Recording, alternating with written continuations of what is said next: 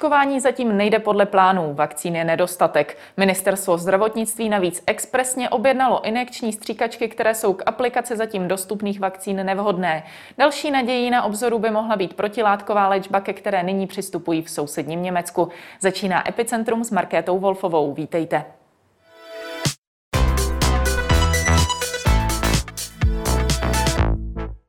Pozvání do Epicentra přijala ředitelka státního ústavu pro kontrolu léčiv Irena Storová. Dobrý den. Dobrý den. Na začátek se zeptám, vy sama už jste očkovaná? Ne, já sama ještě očkovaná nejsem.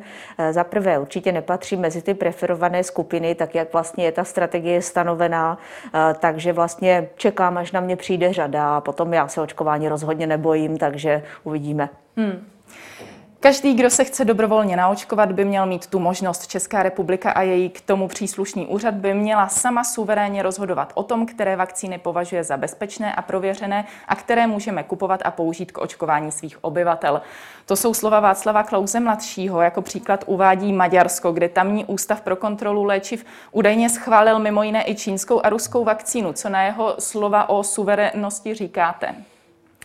Tak já jsem to samozřejmě zaznamenala. Zaznamenala jsem i, že v poslanecké sněmovně byl, byl přednesen bod eh, očkování nebo vakcinace a státní ústav pro kontrolu léčiv. Eh, musím říct, že bohužel vlastně dá se říct, že žádná z těchto informací není pravdivá, protože eh, my na to narážíme poměrně často, že ty informace jsou prvochní, povrchní, že často jsou zaměňovány, třeba informace o standardní registraci a o třeba nějakém povolení pro nouzové použití. No a tady možná teda, když jste uvedla ten konkrétní příklad, tak eh, to je ten příklad toho Maďarska. O tom se tady hodně mluví, není v podstatě den, aby někdo z politiků nebo třeba i pan premiér se na to vlastně neptal, jak to s tím Maďarskem je. A eh, já chci říct, že my jsme si to teda nějakým způsobem ověřovali. Je pravdou, že vakcíny, všechny vakcíny proti onemocnění COVID-19 eh, podle legislativních eh, pravidel, které jsou v Evropské unii nastaveny, tak patří do seznamu léčiv, eh, které mohou být registrovány pouze centralizovanou procedurou. To znamená, to je ten proces u Evropské agentury pro léčivé přípravky a následně udělení registrace vlastně Evropskou komisí. Jestliže nějaký stát národně učiní něco jiného, tak to určitě není registrace, protože by porušil tato pravidla a není to možné může si nějakým způsobem využít v rámci třeba ať už nějakých vládních opatření, v rámci teď toho mimořádného nouzového stavu, ať už v národní legislativě, která se týká léčiv, tak si tam může nějakou výjimku využít. Eh, což tedy Maďarsko v podstatě se snažilo učinit. To znamená, oni tam eh, mají nějakou situaci, eh, mají tam nějaké agentury, agenturu, která vlastní všechny ty státní maďarské nemocnice a vlastně využili to, že si tam tedy schválili tu ruskou vakcínu vlastně pro nouzové použití. Nicméně je to zatím vlastně jenom schválení, dá se říct, v administrativní úrovni, protože pokud víme, tak oni někdy v prosinci jim zhruba tři tisíce vlastně toho ruského sputniku přišlo, tři tisíce kusů, ale bylo to pouze pro laboratorní účely. To znamená, eh, oni tam byli na inspekci vlastně v Rusku, správné výrobní praxe, na základě toho tedy zřejmě dostali tyto, dá se říct, vzorky a ty zatím zkoumají v laboratořích. Nicméně jakoby nějaký reálný nákup nebo snad očkování sputnikem maďarských občanů ještě v žádném případě neproběhlo a potom i na té národní národní úrovni mají spoustu procesů, které máme třeba i my v České republice, které i pro takovou výjimku vlastně ta vakcína ještě musí splnit. To znamená, myslím si, že pokud je budou chtít dodržet a myslím si, že vzhledem k tomu, že eh, přece jenom každý stát chce, aby jeho občané používali vlastně bezpečné a účinné léky. Určitě nikdo z nás si netroufa hazardovat eh, s, vlastně s lidským zdravím každého z nás, tak určitě ty procesy budou chtít dodržet. To znamená, já si myslím, že tam je ještě eh, relativně dlouhá cesta, než ji vlastně ujdou, pokud vůbec dojdou nakonec a pokud se reálně prostě tam tou ruskou vakcínou začne očkovat. Hmm. Co si vůbec představit pod tím nouzovým použitím, protože ono to může trošku znít tak nevěryhodně, uh, je jedna vakcína a potom je tu jedna, která je využívána nebo měla by být využívána na, v těch nouzových případech. Může to pro toho člověka znít, eh, že tedy není třeba tak dobrá? Uh...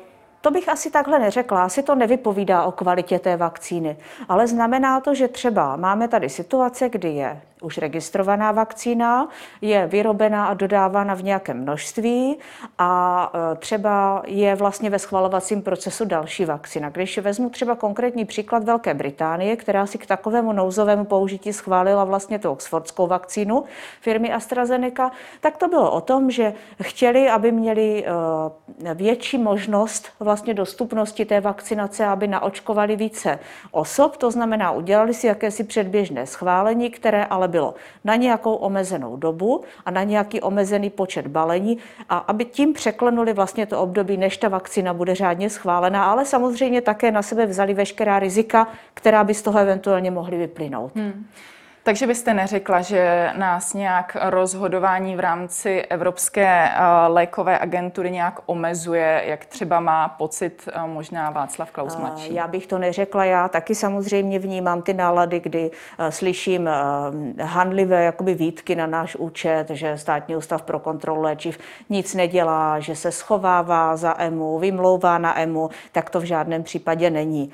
Je potřeba si říct, a já si myslím, že to obecně platí všude, že samozřejmě tým lidí, učiní daleko víc a má větší sílu než jedinec. Vzhledem k tomu, že to posuzování těch vakcín a schvalování běží opravdu jakoby velmi rychlým tempem. Té dokumentace jsou kvanta tak je určitě lepší, když se vlastně na tom podílí vlastně nějaký tým expertů ze všech možných států, všech možných znalostí, know-how. Eh, je tam určitá zastupitelnost taky těch lidí, než kdyby to vlastně každá agentura dělala samostatně. To znamená, eh, ten proces potom je efektivnější, dá se říct, že i takhle je v podstatě rychlejší.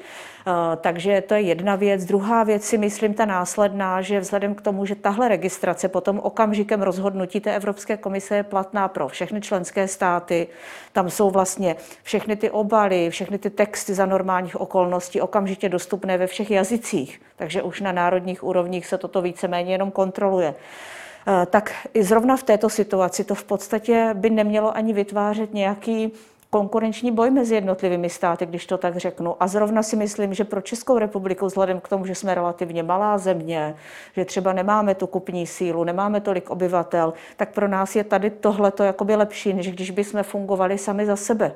To znamená, i z tohoto pohledu je pro nás, si myslím, jakoby výhodnější, když to jede takhle centrálně a opravdu jedná se vlastně o přípravky, které jsou vyráběné biotechnologickou cestou a ty proto se taky udělalo vlastně ta nařízení evropské, které jsou přímo transponovány do našeho zákona o léčivech, kde se vlastně říká, že konkrétně třeba tyto léčiva, nebo si je tam seznam ještě dalších, se opravdu registrují tou centralizovanou procedurou. Hmm. Jak říkáte, jsme malá země. Jak silné slovo v tomto rozhodování vůbec Česká republika má?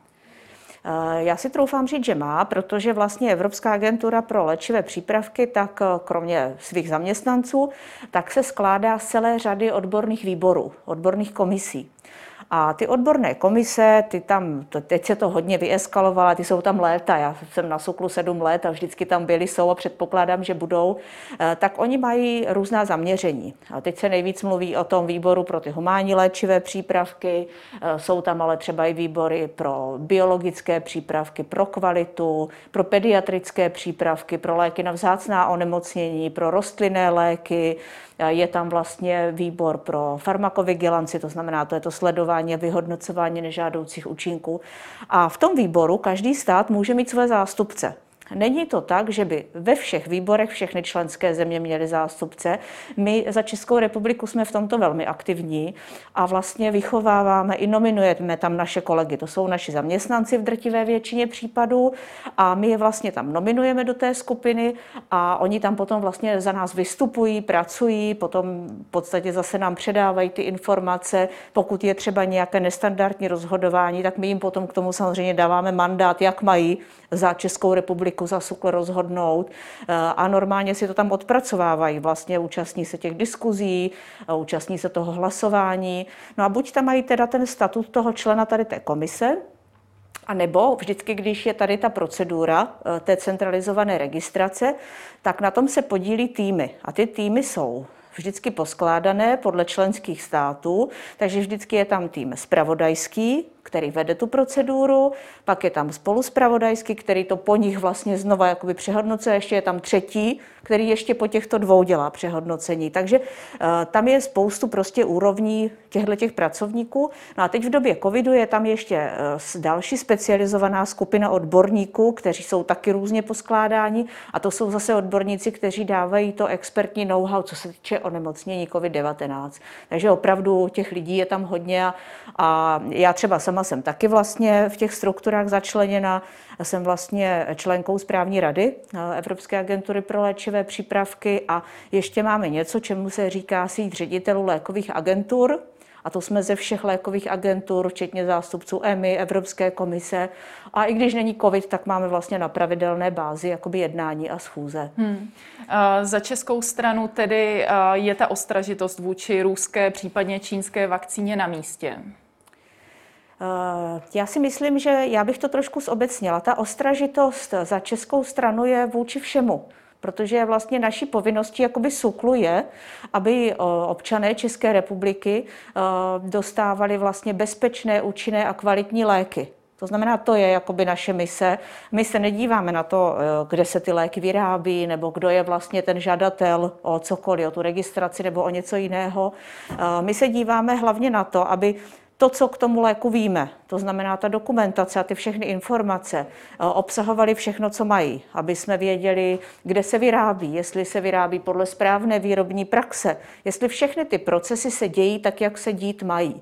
Samozřejmě, eh, jak Rusko, tak Čína, tak jsou pro nás vlastně třetí země, a je potřeba si uvědomit, že ta pravidla těch třetích zemí se odlišují v mnoha eh, pohledech. To znamená, není to jenom o té registraci, ale je to o tom, že tyto země mají třeba i jiná pravidla na klinická hodnocení, mají třeba jiná pravidla na výrobu. To znamená, toto všechno, pokud bychom měli nějakým způsobem eh, se k tomu vyjádřit, tak bychom chtěli vidět, chtěli bychom to posoudit a pak teprve jsme schopni říct, ano, domníváme se na základě všech těch informací, že tato vakcína bude bezpečná a účinná účinná, anebo nedomníváme se to. Hmm. Takže takhle to je. Takže v těchto případech ta klinická hodnocení ne, že by nebyla dostatečná, ale spíš jsou vám neznámá. Přesně tak. Hmm.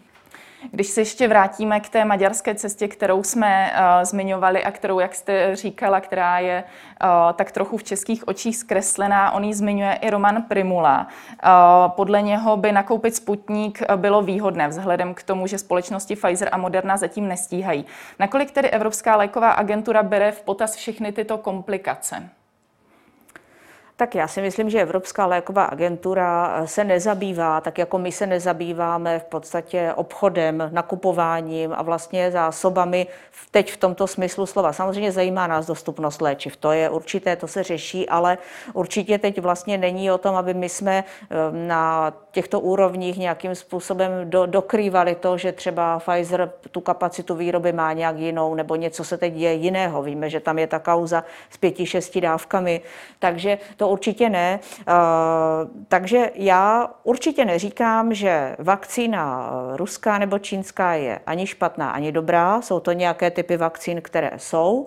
A pokud se někdo rozhodne, že by v České republice tato vakcína měla být, právě tady z toho strategického jakoby důvodu, z úrovně vlády nebo prostě z úrovně někoho, kdo řekne, ano, je to vlastně vhodné pro velkou populaci, je to vhodné pro to, aby ta vakcinace se nějakým způsobem zintenzivnila, je tam tedy nějaký jednoznačný veřejný zájem, eh, tak potom vlastně eh, ten proces by mohl probíhat tak, že ministerstvo zdravotnictví má v zákoně o léčivech ustanovení, eh, díky kterému vlastně může potom používání takové vakcíny umožnit.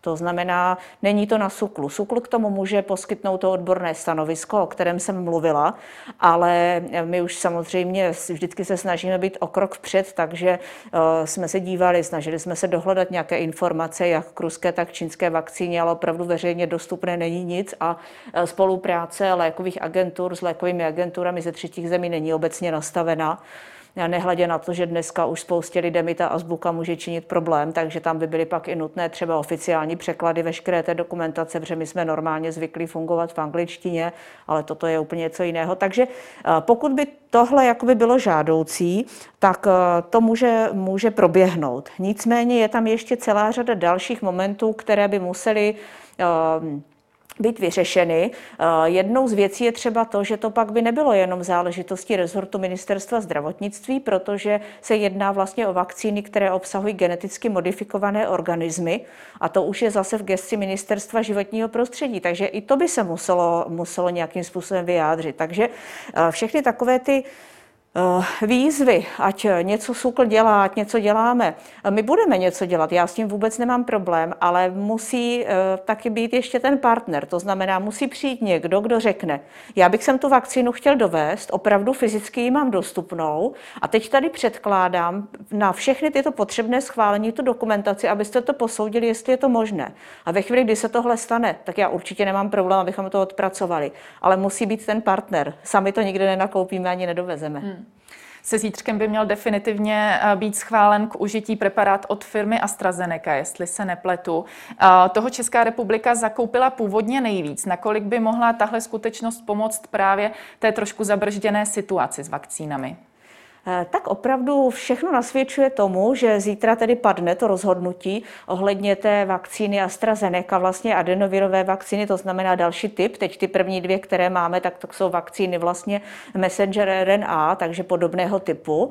Takže opravdu to vypadá, že by to tak mělo být. Já se přiznám, že uh, úplně nemám jakoby informace o tom, Eh, v jakých poměrech a v jakých množstvích byly ty jednotlivé vakcíny objednány, protože to zajišťovalo vlastně ministerstvo zdravotnictví v komunikaci s Evropou a i vlastně podepisovala ty smlouvy.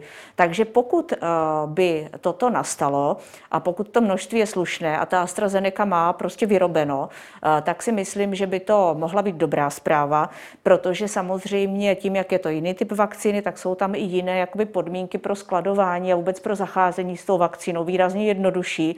Takže si myslím, že to by určitě mohlo na pomoci tomu, že by byla daleko rychleji vlastně očkována širší masa obyvatelstva. Takže očekávám, že by to mohla být dobrá zpráva a vlastně krok správným směrem. Hmm.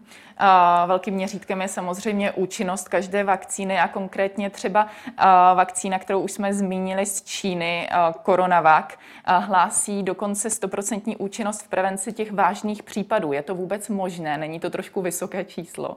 Já nedokážu asi okomentovat účinnost té čínské vakcíny, to opravdu ne. To je právě, co jsem říkala, že my tu dokumentaci nemáme k dispozici. A celkově já osobně moc nefandím tomu, že se vlastně měří přesně třeba na procenta účinnost, že jedna má 95%, 94%, pak najednou vyjde, že má některá 70%. Je potřeba si uvědomit, že ty klinické studie jsou nějak designované a že to číslo se nedá jenom takto prostě srovnávat. Takže já se opravdu bráním tomu, aby se v médiích nebo laické veřejnosti říkalo o účinnosti eh, v podstatě té, které vakcíny a na tož, aby se říkalo, že tahle je proto lepší a pro, je, pro něco je horší. Takže já bych zrovna tuhle záležitost si nedovolila vlastně z laického pohledu hmm. vůbec srovnávat. Hmm.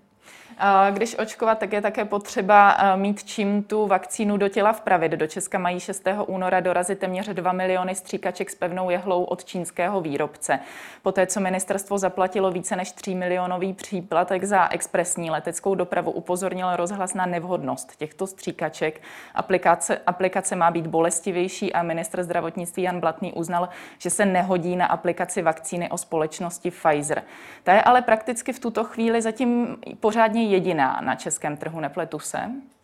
Tak v tuto chvíli na českém trhu jsou vlastně ty dvě registrované vakcíny. Je to vakcína od firmy Pfizer, Comirnaty, a je to vakcína od firmy Moderna. Hmm. To znamená, jsou teď dvě, samozřejmě jedna ve větším množství, jedna v menším, ty dodávky jsou různé, takže to je takto.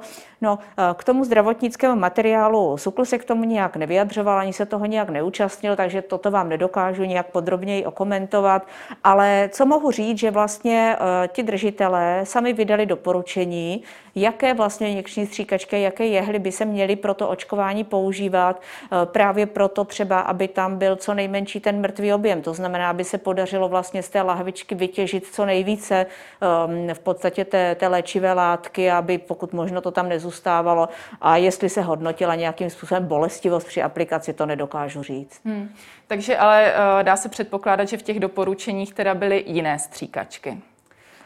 Nedokážu to úplně říci, ale podle toho, co říkáte, tak to trošku vypadá, že ano. Další nadějí v boji proti koronaviru by mohly být také protilátkové léky. Ty se nyní rozhodlo nasadit Německo. Jak ty v těle nemocného fungují?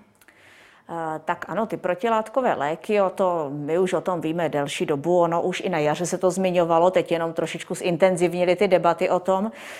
My je, jsou to relativně nové léky, my je úplně zblízka ještě neznáme, to si přiznejme, ale e, taky označení protilátkové léky je, je takové hodně široké, ale pokud bych to chtěla nějakým způsobem specifikovat, tak oni by se dali rozdělit na takové dvě základní skupiny.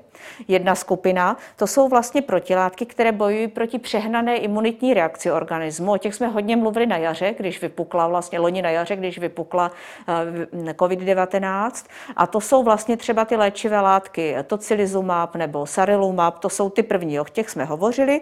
A ty vlastně v těch klinických, oni už jsou registrované, oni se používají třeba v revmatologii. Takže zase na druhou stranu ten jejich bezpečnostní profil už jakoby známe lépe.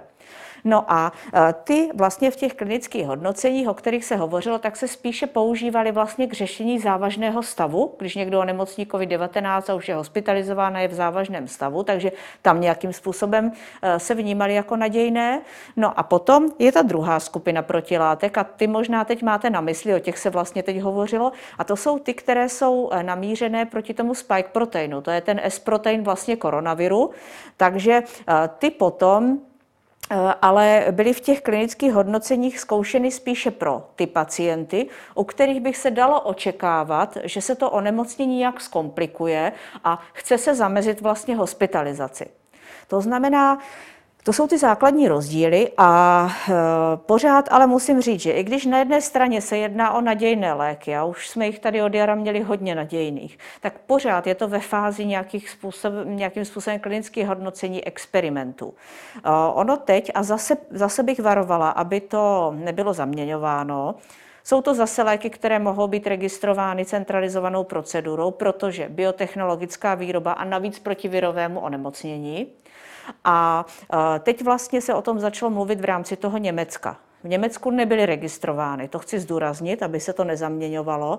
A Byly tam schváleny vlastně zase v rámci nějakého emergentního použití, byly to tři látky. Já teď ty molekuly tady asi nebudu říkat, si myslím, že běžnému lajkovi by to jenom jazyk zamotalo.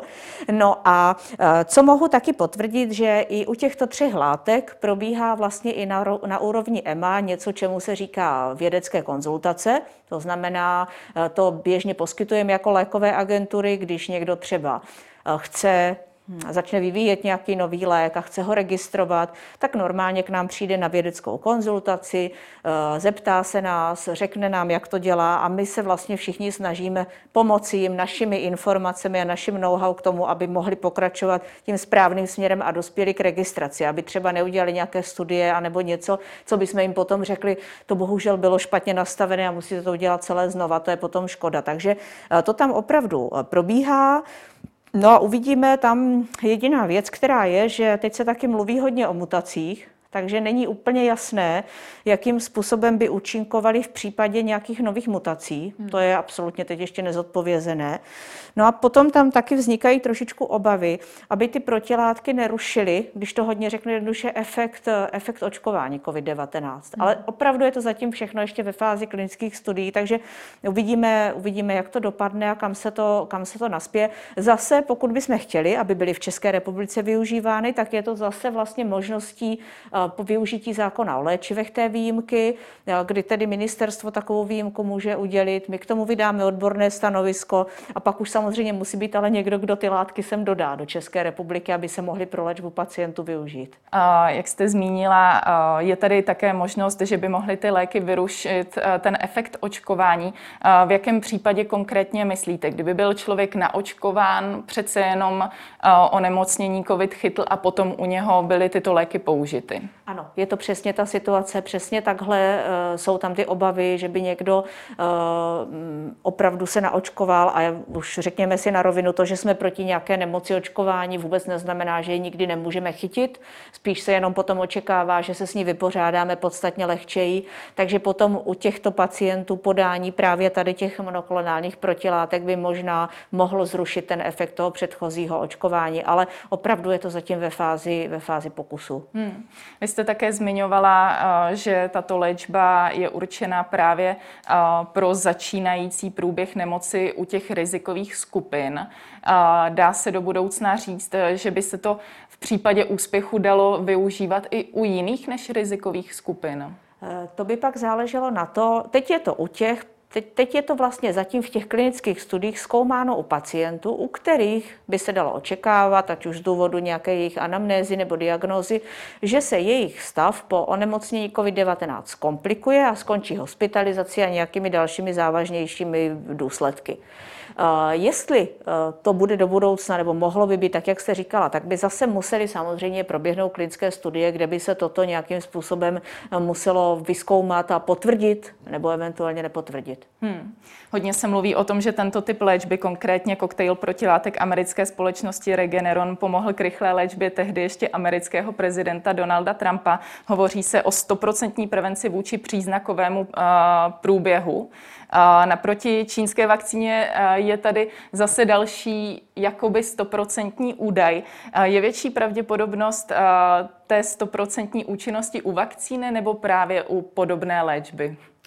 No, já jsem to taky četla, taky musím říct, že ta stoprocentní účinnost mě trošku přivedla k úsměvu. To je, já si vůbec nemyslím, že se dá někdy říct, že něco má stoprocentní účinnost. A vzhledem k tomu, že to funguje prostě trošku jinak, tak bych to ani vůbec nesrovnávala s účinností u vakcín. To si opravdu myslím, že jsou takové zkratky a, a mrzí mě, protože když třeba mluvím potom se svým okolím, s rodinou, tak oni čtou ty noviny a samozřejmě se ptají a, a kde jinde ty informace mají získat. Takže já bych to neviděla až takhle jednoznačně jednoznačně vždycky. No. Hmm, tak jako se u vakcíny řeší vedlejší účinky, tady u této léčby se zatím počítá s nějakými vedlejšími účinky? No, e, tady zatím je to tak, že je potřeba si říct, že to jsou vlastně léčiva, která jsou e, podávána nitrožilně. To znamená, ten účinek je systémový a tím pádem by se dalo logicky vyvodit, že se dá očekávat více vlastně systémových nežádoucích účinků. Takže eh, to je potřeba si říct, samozřejmě včetně i nějakého rizika hypersenzitivní reakce organismu, takže to tam určitě to riziko je.